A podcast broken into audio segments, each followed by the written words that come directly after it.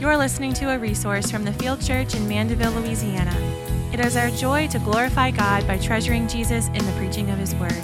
We pray this resource will be a tool used to aid in your relationship with Christ in addition to your local church.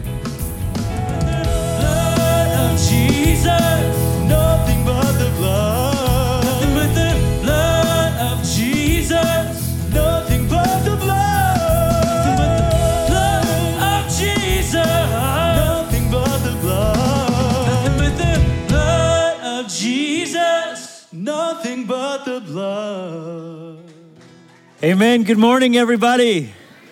Happy Easter. So glad that you're here with us. It's such an awesome day to celebrate, and I know for, for all of you, um, it's, uh, it's a day in which uh, brings Christ to the forefront of your mind. Uh, we had an amazing uh, first service um, and such a celebratory day of Christ and his resurrection from the dead. And you know, I don't know where you are uh, coming into today. I think we might be across the spectrum, you know, in, in regards to where people are at coming in here. Uh, for some of you, the Easter, the resurrection of Christ, the celebration of today leaves you breathless. For some of you, today is such a joyful day when you contemplate the resurrection of Christ because you love Christ. and for some of you, this is just an amazing day that you look forward to all year round. And really, you celebrate the resurrection, the cross, and the resurrection of Christ every day. That's the center of your life. And so there would be nothing more joyful for you today than to come in here and to talk for, for a little while about the, the thing that you love most, which is Christ crucified and resurrected from the dead. And I pray that that's you.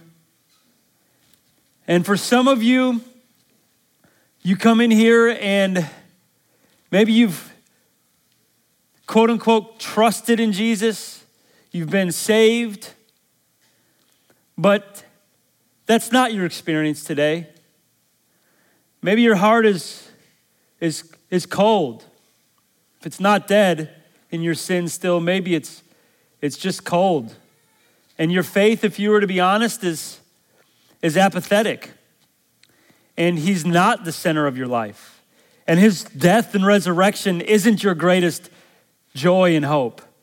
And you don't see it as a miracle. And, uh, and you wish you did, maybe, or maybe the world has become far too important to you and you've lost your taste buds for God altogether. And I pray for you because today, as we celebrate the resurrection and as we've celebrated the cross on Friday, that is the very essence and foundation of our faith. That's what you have to believe to be a Christian, and that's what you keep on believing as the center of your life to stay a Christian, to live as a Christian. The cross and the resurrection of Christ. And so I pray for you that God would awaken your heart, give you taste buds to see the, the true miracle of Christ resurrected and what those implications are for your life. You could be saved and go to heaven and be with God because Christ died and was resurrected for you. And if you don't trust in that, then you got to pay for your own sin. And there's no resurrection from the dead. What an amazing work of God.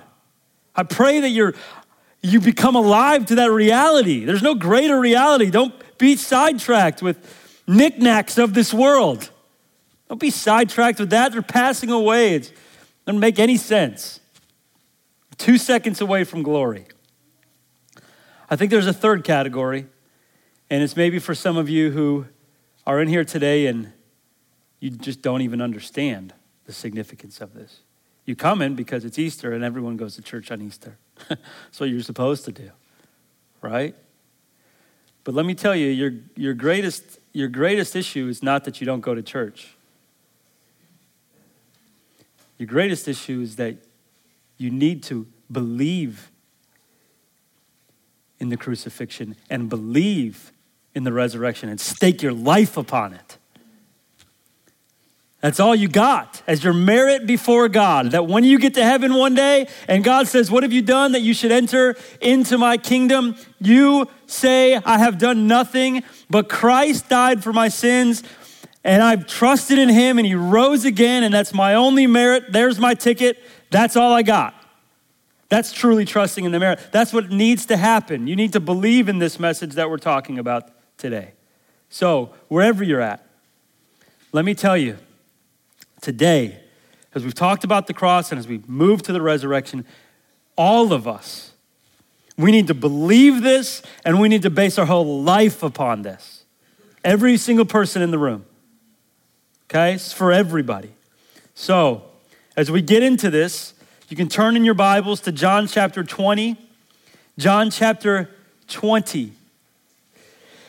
And if you don't have a Bible, it's okay, but next time you come, bring one. Okay? But there's going to be a Bible under the row in front of you somewhere. Okay? You can just bend over and grab it.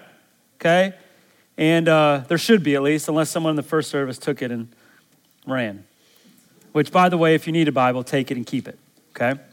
It's more important that you have it. So, John chapter 20. Now, if you were with us in the Good Friday service, which I hope you were, because I told you this was going to be two consecutive messages, a two part series Good Friday and then Sunday, okay? And Good Friday and Easter. And what I said was that we were going to make our way from John chapter 12 through John chapter 21, 12 to the end of the book. It's going to be a two part series the cross of Christ and the resurrection of Christ, okay? And so in case you weren't here, here's what we've learned so far, because we're just going to pick right back up. We've learned about the cross of Christ. Number one, the preparation of Christ. We saw how he was prepared.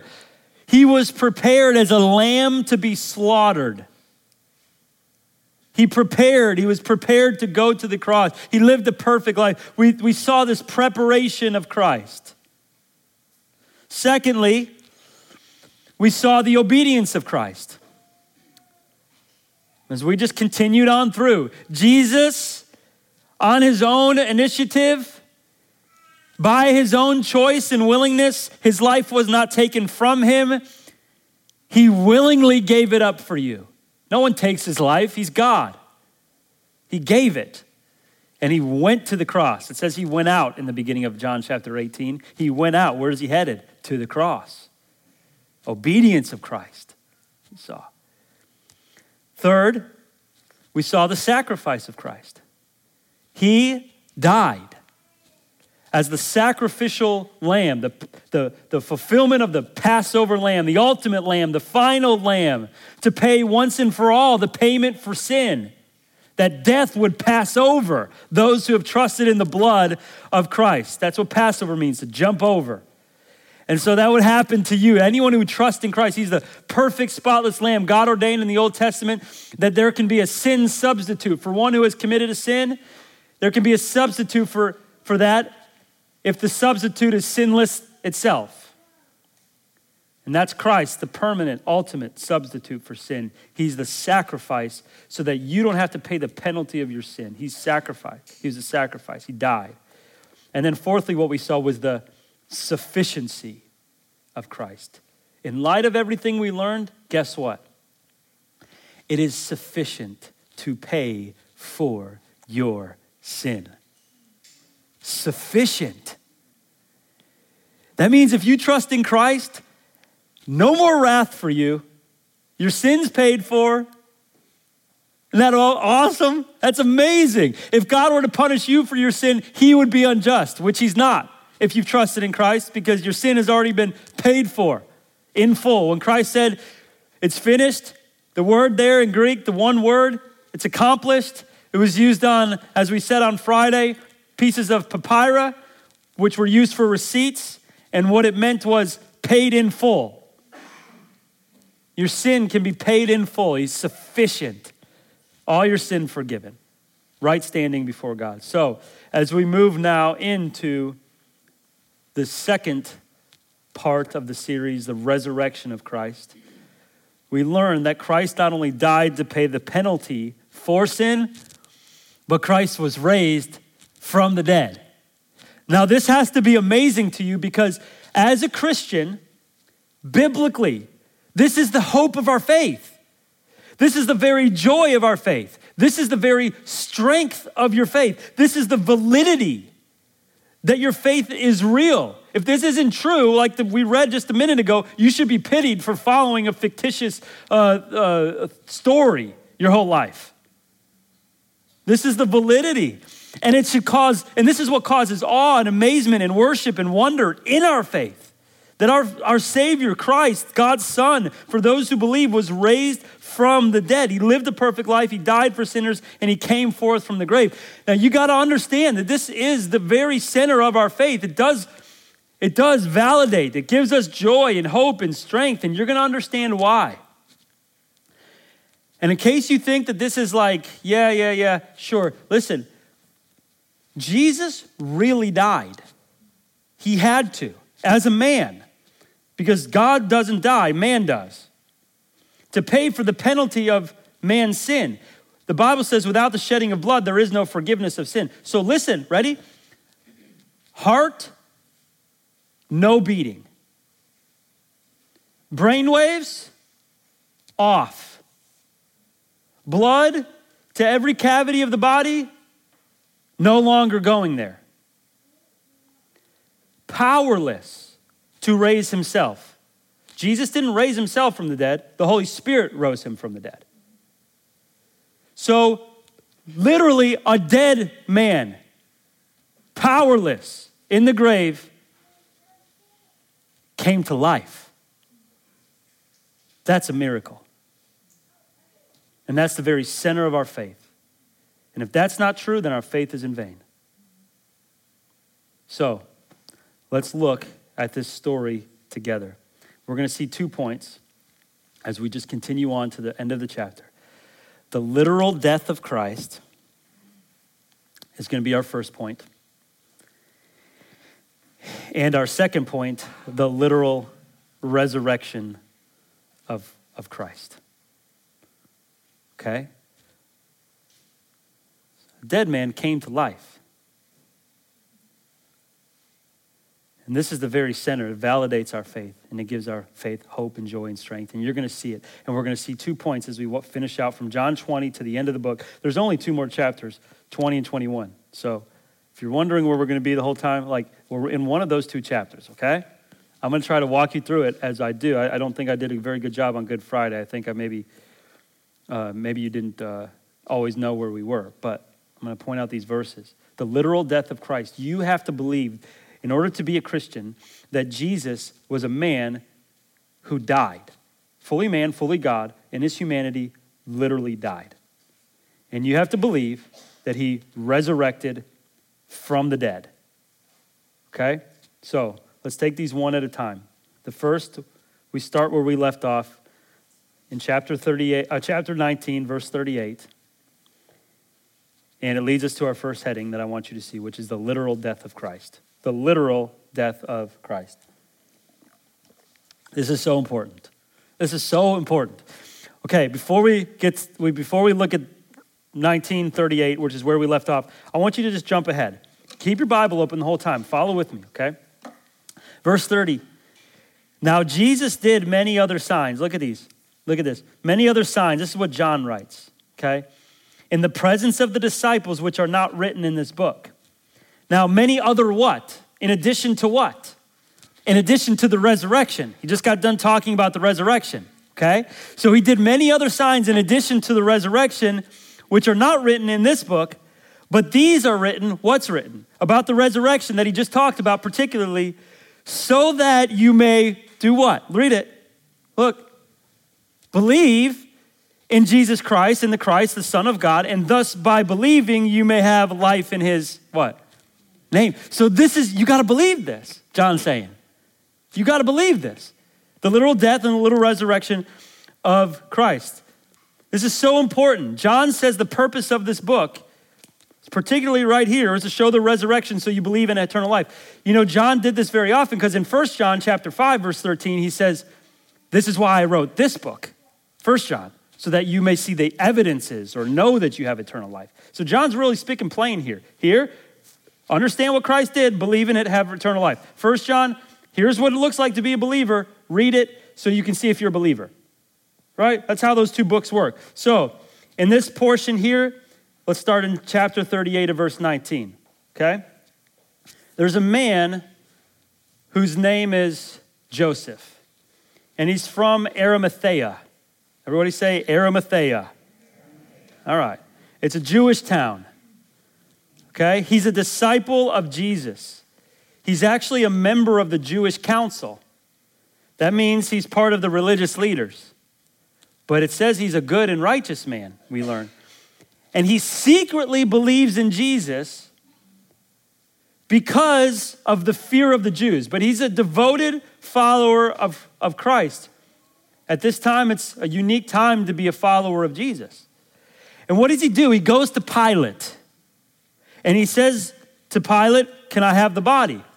And we see in chapter 23 of Luke, verse 51, it says explicitly Joseph of Arimathea did not consent to the killing of, the, of Jesus. He didn't agree with it. It says he was looking for the kingdom. That's what kind of man he was. So in John 19 39, we also see that Joseph of Arimathea had a partner, Nicodemus. Remember Nicodemus? Joseph of Arimathea and Nicodemus, they're working together right? Both men are associated with the Jewish leaders. In fact, Nicodemus, he comes earlier by night after Jesus is crucified. Because remember, we're just picking up from where we left off. Jesus is dead now on the cross. We saw it. Nicodemus comes later to the cross by night, and it says he comes with 75 pounds of myrrh and aloe. That's a lot of myrrh and aloe, right? Why? Why has he come? Because dead bodies smell. And so that's what the Jews would do. They would wrap the body in linen with herbs and spices and aloes so that the body wouldn't produce the odor. John chapter 11 shows us. I mean, this is just what happened with Lazarus, right? This is Lazarus. Jesus said, Take away the stone. Martha, the sister of the dead man, the sister of Lazarus, said to Jesus, the Lord, By this time there will be a what? An odor. He's been dead for four days. So, John chapter 19, verse 40. They took Jesus down from the cross. They wrapped him in linen, spices, as which the Jewish, the linen and spices, I don't know if they had linen spices. Um, the Jewish burial custom, right? So, in John chapter 19, verses 41 through 42, as we continue following along, we learn that there's a garden nearby. A garden. And in that garden, there is a tomb. And in that tomb, there was no body ever laid, no body, right? Ever laid. It was cut in stone into a small cave in the rock, and they needed somewhere to close to the cross to lay Jesus they needed to move with pace. Why? Because by this time it's Friday night, pushing six. And as we talked about, if you remember, that next day would start at six o'clock. Okay? So he was in the grave. He was, he was uh, arrested, tried in the morning Friday. Jesus had his, this whole plan. God prepared this beforehand. By the morning of Friday, he was on the cross. By three, he was dead when they would slaughter the Passover lambs. And before six, he had to be in the grave. Right? So that he would be dead, he would touch all three days Friday, 6 p.m. Friday to 6 p.m. Saturday, Saturday, one day, two days, into Sunday, three days. And that's amazing. That Listen, you want you like miracles of God? You say, I want to see a miracle. You want to know what a miracle is? God's providence. That's a miracle. The fact that He orchestrates all of this perfectly. He orchestrates all these people. I mean, you couldn't do that if you had your whole life to plan for it. But providence, and that's what He does every day in your life. He orchestrates your life and the whole world. That's the providence of God. That's a miracle. So he's doing this. And they had to lay him in the tomb, like I said, before sunset Friday. Sabbath began at sunset Friday. This was the Sabbath on Saturday at this point. Friday night 6 to Saturday night 6. So what happened was the women came with Joseph of Arimathea. Arimathea. The women came with Joseph of Arimathea from Galilee. They saw the body, they went home, they prepared the spices, and then they go and anoint him with oil for a proper burial. They prepared him, but they weren't able to finish by six. It says the Sabbath came sundown Friday to Sunday Saturday, sundown Saturday, and when what they did was they went home to, to obey the Sabbath. No work on the Sabbath, not even preparing dead people. And what they do? They went and bought more spices because they needed to come back on Sunday and finish the job after sometime after Saturday at six and finish the job. They were going to come back, and they did come back at dawn on Sunday, which we'll see in a minute. But this is what happens. Mark 16 tells us this When the Sabbath was passed, Mary Magdalene, Mary the mother of James, and Salome brought spices so they might go and anoint him. The Sabbath, they rested according to God's command. They returned Sunday morning at dawn, right? The dark, uh, the sun hadn't even come up or was just about coming up. The time which most of you in this room have never seen, right? No one's been, you've never been up that early a day in your life. That they were up early with the spices to do more preparation to finish what was cut short by the Sabbath. He was in the grave before 6 Friday. He was in the grave all day Saturday on the Sabbath, 6 p.m. to 6 p.m., and then into Sunday morning, physically, bodily dead. Heart, brainwaves, blood, powerless as a human. They're wrapping him. They took him down from the cross, they wrapped him, they put him in a grave, and he was there for three days. You got to believe this. You got to believe this. You got to believe that Jesus Christ died physically, shed his blood before God. All the wrath of God was put on Christ. He was a substitutionary atonement, He was the propitiation for your sins. Your sin was imputed to Christ.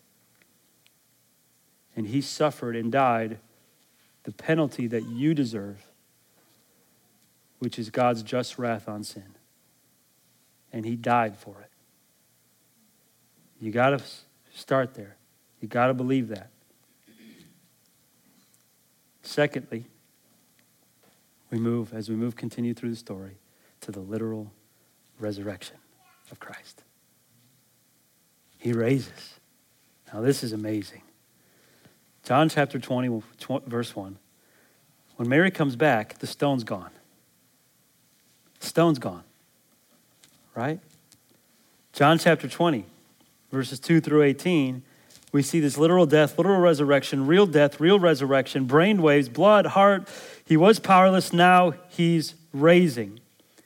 And we're going to see this as we start to walk through it, but let me just tell you in verses 1 through 18 of chapter 20, we see him appearing to Mary Magdalene. In verses 19 through 23, we see him appearing to the disciples. In verses 24 through 29, we see him appearing to Thomas. He's just appearing to everybody. Game time. It's interesting to note that Jesus didn't appear to unbelievers after his resurrection. And he said that this was going to be so. In John 14, he said this Yet a little while, and the world will see me no more, but you will see me. That's clear. Right? A little while, I'm going to die, I'm going to come back, the world, those who don't believe, will see me no more. You, my disciples, will see me. Because I live, you also will live. In that day, you will know that I am in the Father, and you in me, and I in you. When I come back, when I return, you're going to know that I'm the Christ. Right? John 16, he says, A little while, and you will see me no longer. And again, in a little while, you will see me. What is he talking about? His death. And then what? Is the resurrection. John 16, he says, So also you have sorrow now, But I will see you again, and your hearts will rejoice when you see me, and no one will take your joy from you. That's the result of the one who believes in the resurrection. Ain't nobody taking my joy. Right? Doesn't come from the world, so the world can't take it from me. What an amazing thing. And so the reason why Jesus only appeared to the disciples is because he knew, he was convinced that if they hadn't believed in him then, they wouldn't believe in him if he rose. Right? And it's the same as you. Listen, if, if you have seen evidences of who Christ is and you come in here on Easter Sunday and celebrate this, listen, if you have heard the truth, and, and you, eh, I mean, and, and you've heard the, the, the gospel, the, the Bible, like, at some point you got to ask the question what else is, is it going to take for you to believe? There's nothing left. There's nothing left. Like, what else you waiting on? Right? It's the same thing if you're a Christian already. I mean, the principle still applies. I mean, if you if you come in here every week and if you come in here, you know, like you're like it's coming out how much Bible when you leave here, right? Like it's you're, you're choking on it right? You're hearing it every week. And if, if your life is still remaining lukewarm in your faith, like the question is, what else is it going to take? You're hearing the word every week. You got people around you trying to help you help you grow. What, what's it going to take? There's nothing left. There's no more. And this is what Jesus says in Luke 16. He says this. He said to them, "If they do not hear Moses and the prophets, neither will they be, will be will, neither will they be convinced if someone should rise from the dead." They're not hearing me now. I ain't going to believe later. 2 Corinthians 4 4, because in, the, in, their case, the God of this world has blinded the minds of unbelievers to keep them from seeing the light of the gospel, the glory of Christ, who is the image of God. So he appears to believers. And what does he do for them? Listen now. He confirms and he establishes and he equips and he restores them. This is so monumental that Jesus has risen from the dead that it changes everything about these disciples. You see a turning point at this point in the gospel of, of, Luke, of John. At this point, it, it changes everything. This is so monumental that it transforms them. It, it makes them go from cowardly, hiding. Remember what happened when, when the, the, the, the soldiers came, uh, come and take Jesus? They all scatter, every one of them. And it so transforms them when they see the resurrection that they go from cowardly, hiding, fearful, in fear, to now bold witnesses of the gospel. This is just this night and day difference in the disciples after this. This is crazy. You remember they all scattered? How about Peter? What did he do before the resurrection? Yeah, denied Christ. Right? And Pentecost comes, which is later on. It's the Holy Spirit coming, and you know the story, tongues of fire, which, by the way, that was the inauguration of the Holy Spirit. Okay, it's not normative for the tongues of fire to come when the Holy Spirit comes in. We'll just say that. And also, it was literal languages that these men spoke in. Okay, so they weren't babbling, they were speaking in literal languages. And why? Because there were people there of every language. And so they spoke the gospel in each everyone's language and the gospel then after the resurrection and after the coming of the Holy Spirit was expedited to the nations. So now everyone in their own language hears and they go and now the gospel is spreading like wildfire. It's crazy. Right? This was the point. This is the purpose. And this is this is the new these are the new disciples after Christ is resurrected. You remember Peter denial, but then in Acts chapter 2, Peter preaches one of the most powerful sermons you'll ever read about. Right? So, this is what happens. Jesus is showing himself. They're confident because Jesus is showing himself to be the Son of God. Look at Romans 1. It says this Jesus declared himself to be the Son of God in power, according to the Spirit of holiness, by what? The resurrection from the dead. He's Jesus Christ our Lord. So let's move briefly through this progression, okay? 20, 1 through 10. What do you see here. You see, Sunday comes, Mary Magdalene comes, it's early dawn, spices, we talked about it, stone rolled away. The Jews had set a guard, had set stones, had set everything that they can set up so that no one would take the body and say, therefore, Jesus rose from the dead, because then they would lose their power. And so they wanted to prevent that. And so the disciples come and Mary comes and sees in the morning to do the rest of her spices, the stone is rolled away, and she's afraid. And she runs and tells Peter and John that the body's stolen, they don't know where it is. And Peter and John, it says, come, John tells us, they come running. And John shows his great humility here because he says he outruns Peter. He makes it clear, he lets us know. But here, he doesn't name his name, okay? He doesn't say John outran Peter. He says the disciple whom Jesus loved eh, outran Peter. So he's like taking two shots at Peter, right? He's faster and he's more loved. But that's what he was called, the one who, the, the, who Jesus loved. And Mary's still behind. They don't intersect at the tomb. They run after she told them she's still behind. They looked in and they saw, and it says that they at that point, John believes because he had not yet understood the scriptures. It's not that he didn't understand Jesus' words, although that's true too, but Jesus' words weren't written in scripture yet. He didn't understand the scripture speaking of Psalm 16:10, which says this: "For you will not abandon my soul to Sheol, Sheol or let your holy one see corruption." Meaning Jesus Christ will not stay in the grave. The Christ, the Messiah, will not stay in the grave. He will not be, he will not, uh, be yielded to corruption, staying in the grave and, and corrupting forever. He's not going to stay there. The Holy One, the Christ, the Messiah, will rise. So the disciples at that point, they go back to the house and they're marveling. And the disciples, they're home. And in John chapter 20, verses 11 through 18, we see there's angels and Jesus, and they appear to Mary Magdalene first. She's still there. She comes back, right? And at this point, Mary is at the tomb with, and, and the angels come, and Jesus speaks to her. The disciples are home, they're marveling, they're confused, they've believed, and Jesus will come to them shortly. But I want to make note before we even talk what happens there that when Peter and John were there, you know what they found inside the tomb?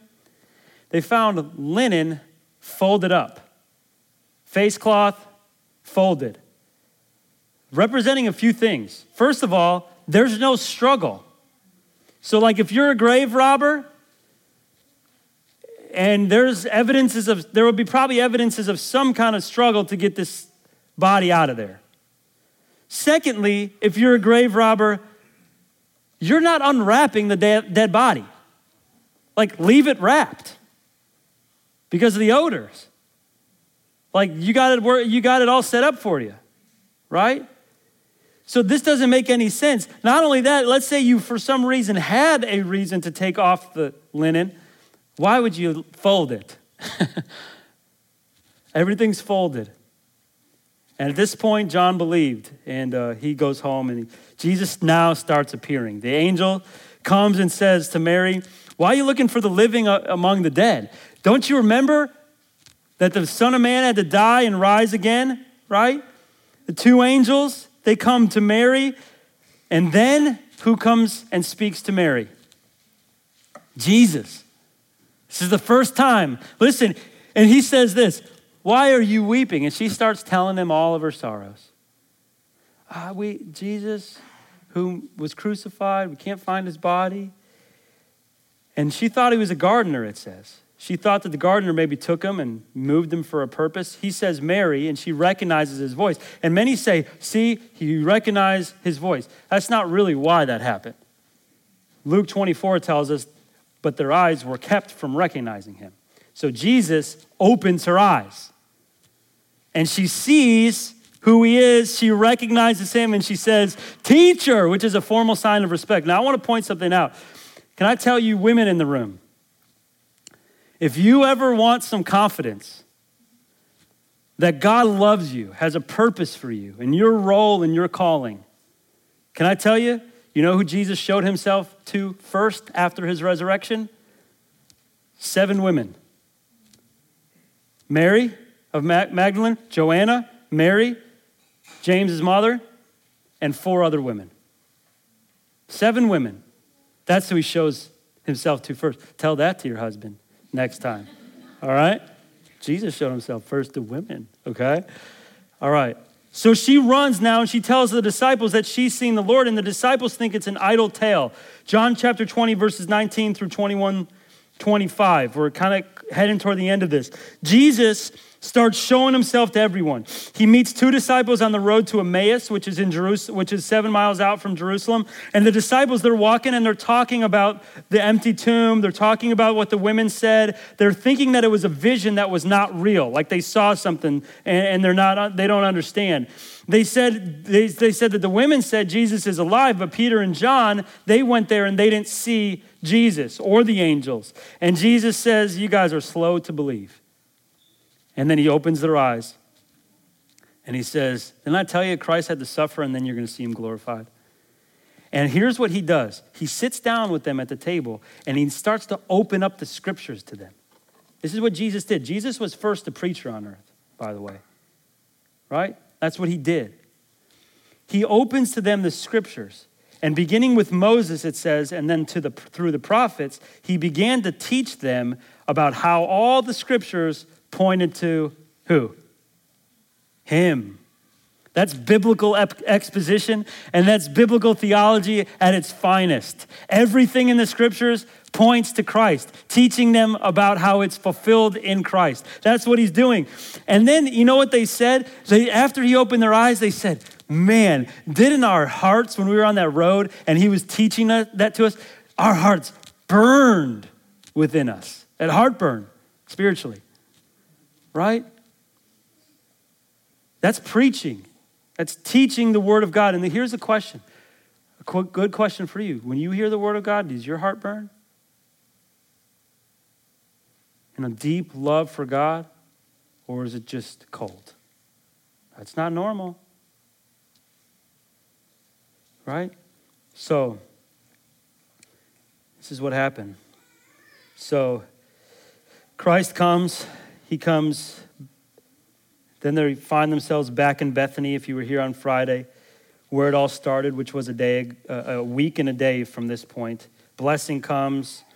They have worship. They're in Jerusalem, joy. They're in the temple. One time in John chapter 20, verse 19 through 21, 25, the disciples had, were in an upper room and the door was locked. It was the same day as the resurrection. He comes in. Then, eight days later, he shows himself to Thomas, which was Monday, a week and a day, right?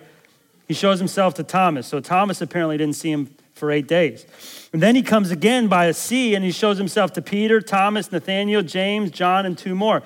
And I love how this book ends, okay? As we just end, as we finish this, this out. You know how John ends this book?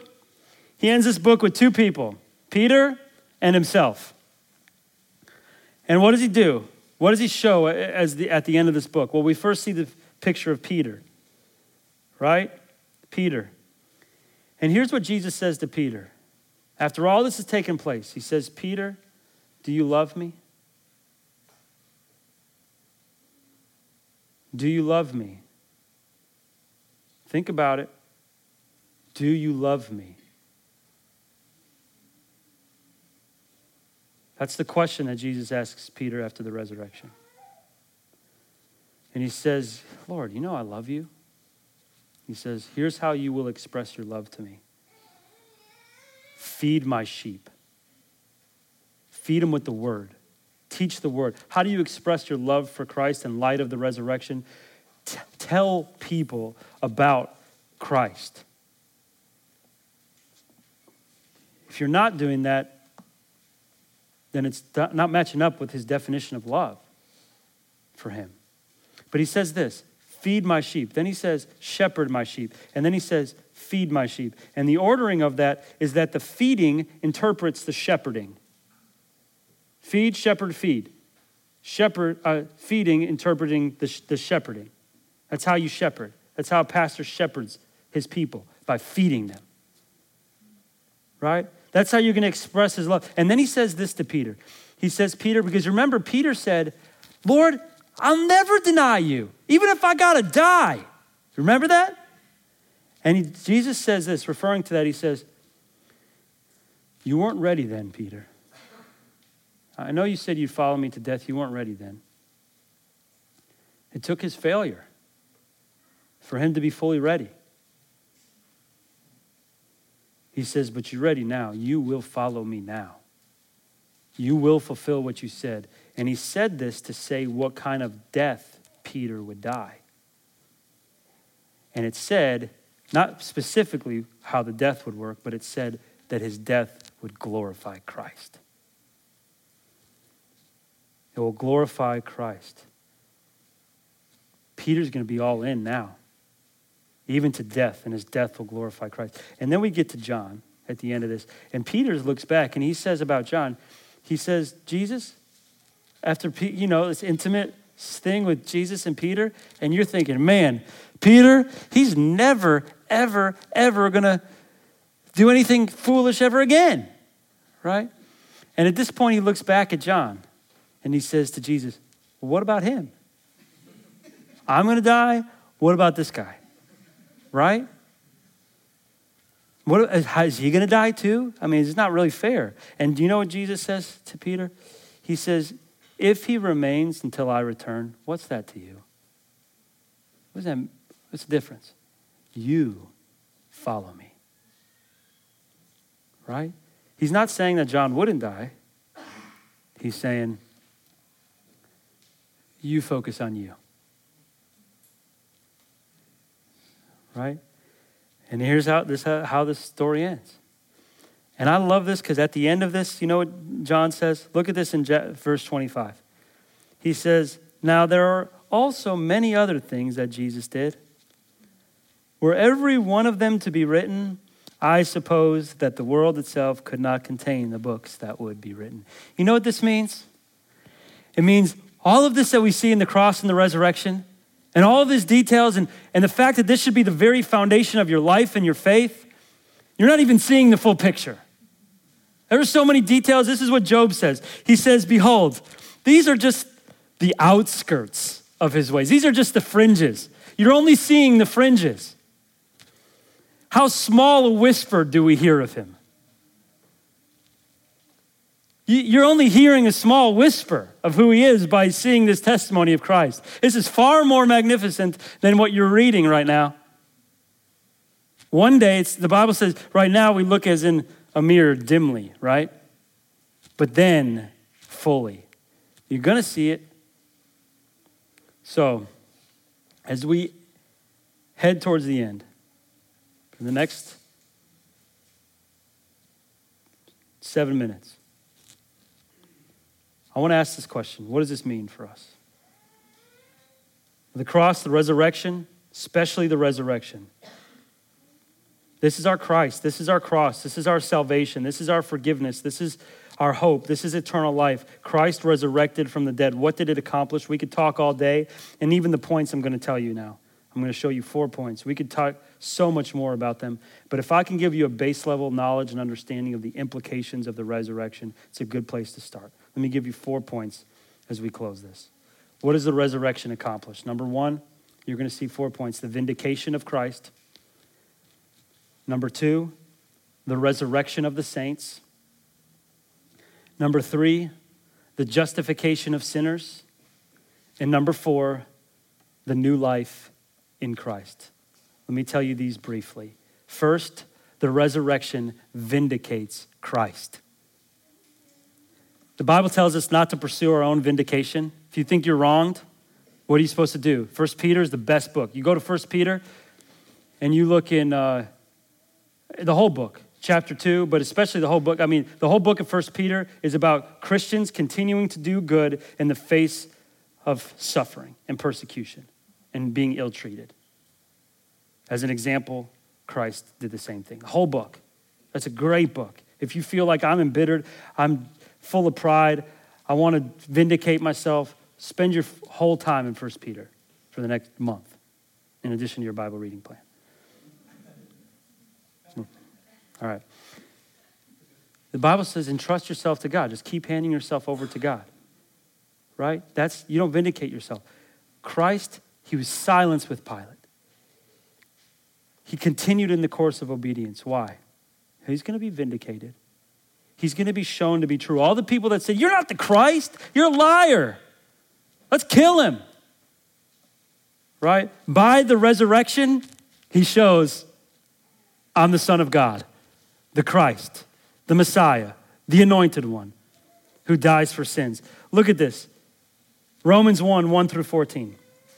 Paul, a servant of Christ Jesus, called to be an apostle, set apart for the gospel of God, which he promised beforehand through his prophets in the Holy Scriptures, concerning his son, who was declared from David according to the flesh. I'm sorry, descended from David according to the flesh, and was declared to be the Son of God in power according to the Spirit of holiness by his resurrection from the dead. This is why they wanted to kill Lazarus, too, by the way. There's something about being raised from the dead that you can't refute, right? So, the vindication of Christ. This is the validity of your faith. You want to believe that you're following the right way? Well, here's what validates your faith Christ rose from the dead. What he said was true. Number two, the resurrection of the saints. Meaning, if you've trusted in Christ, you will be resurrected too. From the dead, literally, into heaven when you die. This is what this is this is this is the implication that the Bible gives. If Jesus was risen, if he, if he rose from the dead, you too will rise. How does this work? Okay? I wish I could read all of 1 Corinthians chapter 15. You can go read it later. It's 58 verses, so I decided to not read it now. But be careful, you'll know I'll do it. Right? 58 verses, one service, we'll do it. All right. 1 Corinthians chapter 15, verses 20 through 23. But in fact, Christ has been raised from the dead, the first fruits. What, what fruits? First. So that means there's more fruits, if there's first fruits, of those who have fallen asleep. For as a man, as, as by a man came death, by a man also came the resurrection of the dead. For as in Adam all die, so also in Christ shall all be made alive, but each in his own order. Christ the firstfruits, then at his coming those who belong to Christ. If you remember the three feasts, the Passover, the unleavened bread, and the first fruits. The Passover, remembering the Exodus, that death jumped over Christ, the fulfillment, last Passover, that's ultimately done away with, and he inaugurates a new uh, celebration, which is communion right? No longer remembering the Passover for salvation, we remember the new covenant, which is communion, the blood of Christ, the body of Christ. That's what brings ultimate salvation, okay? So that's the first feast. The second feast, the feast of unleavened bread. The ex- in the Exodus, the people of Israel would take bread that was unleavened Leaven was also uh, considered uh, in the scripture as a representative of sin. It works its way through the whole batch, it says, right? And so they were to leave with unleavened bread. So after the feast of the Passover, you have the feast of the unleavened bread to remember that, and it's seven full days. The imagery is a, a full uh, pardon from sin. Jesus' blood gives a full pardon from sin. And the third feast that they would celebrate is the feast of first fruits, okay? Which is also known as, anyone know? Nobody? Pentecost, okay? So the Holy Spirit comes and represents Christ being the first fruit from the dead. And the same Holy Spirit who comes inside you when you believe in Jesus, every believer who trusts in Jesus has the Holy Spirit inside. That same Spirit that lives inside you will resurrect you when you die. Right? And so also, it speaks of spiritual fruit. When Pentecost comes, the Holy Spirit comes, He makes you alive spiritually now, here also, and produces spiritual fruit. And ultimately, one day will raise you literally to be with Christ. So listen, the world says it's impossible for a man to die and not stay dead. What the Bible in the New Testament actually says is it would be impossible for him to stay dead because he has the Holy Spirit and he's sinless. No death as a consequence, no sin, and the Holy Spirit of God who raises him. Here's the promise the same Holy Spirit that raised Christ, listen now, if he lives in you, will raise you from the dead when you die. Isn't that amazing? Is that amazing? I mean, you got two options. Either you die, stay in the grave, and go to eternal death, or you die and you resurrect and you go to heaven by the power of the same Spirit that raises Christ from the dead. This is amazing. This is amazing. He triumphed over death, and he triumphs over your death too by his Spirit. Right? So, this is the center of our faith. And by the way, let me tell you, this is why we worship on Sunday. This is why we have our now, the new Sabbath, is on Sunday, because this is the center of our faith. It was on Saturday. Now, when Christ has risen, it's, moving, it's moved to Sunday, which is the Lord's day, because the resurrection is the central element of our faith that he died and rose again. And it's what to be remembered on that day. Not only did he accomplish salvation, but it's a day of rest, pointing us to the fact that we will have eternal what? Rest when you die by the same power of the Spirit who raised Christ. Thirdly, let me just mention these last two. He justifies sinners. The justification of sinners is the result of the resurrection. What does that mean? It means this. I wish I could show you these. Let me just show you Romans 4 22 through 25. It says this at the end. Look at this. Who was delivered up for our trespasses and raised for our what? Say it. Justification. Here's, the, here's, here's what this means. How do you know that, G, that God's wrath was satisfied when Jesus died? How do you know that God was satisfied, that it was sufficient? Right? Jesus raising from the dead declares his death was sufficient. He doesn't need to stay there, and then more sacrifices also need to come from your sin and add to it. It was sufficient. He rose from the dead, it's over. Justified. You can be right before God and have confidence in that. Lastly, number four, we, we see that the implications are a new life in Christ. The Holy Spirit doesn't also just raise you from the dead at the end, but He raises you now. The same Holy Spirit now produces spiritual life in you currently. Currently. Okay, so He, he comes in you, brings con- conviction of sin, knowledge of God, anticipation of judgment, knowledge and understanding of the truth, obedience to His word, right? All comes from His Spirit. If anyone is in Christ, He is a new what? Creation, creature. The old is gone, the new has come. You've been raised to walk in newness of life. So, as we close, let me just show you this. This is what we learned in the past two days. The cross of Christ. We saw his preparation, we saw his obedience, we saw, saw his sacrifice, and we saw his sufficiency. In the resurrection, we saw his literal death and his literal resurrection. And we understood that it vindicated Christ. It promises the resurrection of the saints. It justifies sinners and it gives us new life in Christ. Praise God for Jesus Christ. Let's pray. Father, we come and I pray, God, by your grace, that you would help us to live our lives, our whole lives, in light of your cross and your resurrection. In Jesus' name, amen. Thanks for listening to this resource from the Field Church in Mandeville, Louisiana. We pray that it helps you joyfully make Jesus Christ your treasure.